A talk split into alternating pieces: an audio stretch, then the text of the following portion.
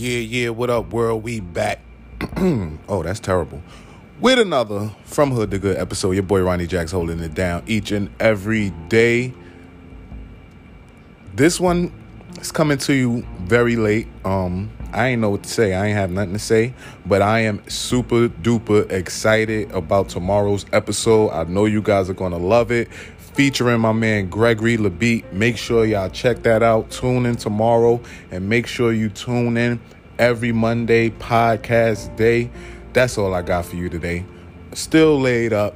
Um, and I got a special request. Uh, hit me up at From Hood to Good.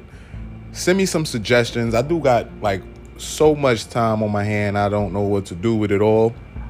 Um, send me anything, your favorite movies, Uh, your favorite hobbies, something I could maybe even order on Amazon, have it shipped to the crib, and and just to keep my mind, you know, active or whatever. So thank you for listening. Tune in tomorrow. From Hood to Good, baby. Let's go.